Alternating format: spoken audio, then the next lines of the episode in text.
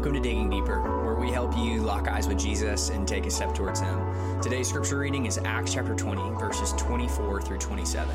God's word says this But I do not account my life of any value, nor as precious to myself, if only I may finish my course in the ministry that I have received from the Lord Jesus to testify to the gospel of the grace of God. And now, behold, I know that none of you among whom I have gone about proclaiming the kingdom will see my face again. Therefore, I testify to you this day that I am innocent of all blood, for I did not shrink away from declaring to you the whole counsel of God. This is an amazing passage that, quite frankly, runs in direct opposition to our human nature and to our modern day culture. Did, did you hear that in verse 24?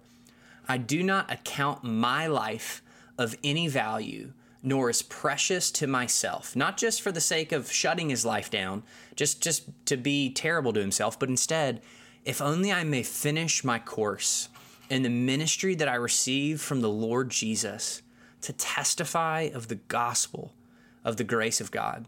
That Paul's only aim, that his one desire is not to count his life as precious, but to finish the race that God has placed before him, to complete the ministry that God has placed before him, which is that of testifying to the gospel of the grace of God.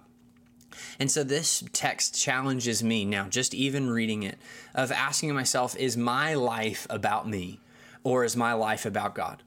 Do I count God as precious or do I count my trivial, temporary, short lasting things as precious? Is God my treasure or am I my treasure? And gosh, this text screams I do not account my life of any value if only I would finish my course. And it even says that Paul's like, hey, you're never going to see me again. You're never going to see my face but you know that I have proclaimed God's word faithfully. May that be true of you and may that be true of me. Let's let's pray to our God now. Um, our Father, we thank you for your word. And I pray that by the power of your Spirit, Acts chapter 20, verses 24 through 27, would change us into the likeness of Christ. Lord, I pray today that we would have the disposition of Paul, that we would not count our lives as precious, but we would count you as precious, God, that our ultimate aim would not be to make much of self, but our ultimate aim would be to make much of you. May it be so. May your Spirit empower us to do that, Lord. We pray this today in the name of the Father, Son, and Holy Spirit. Amen.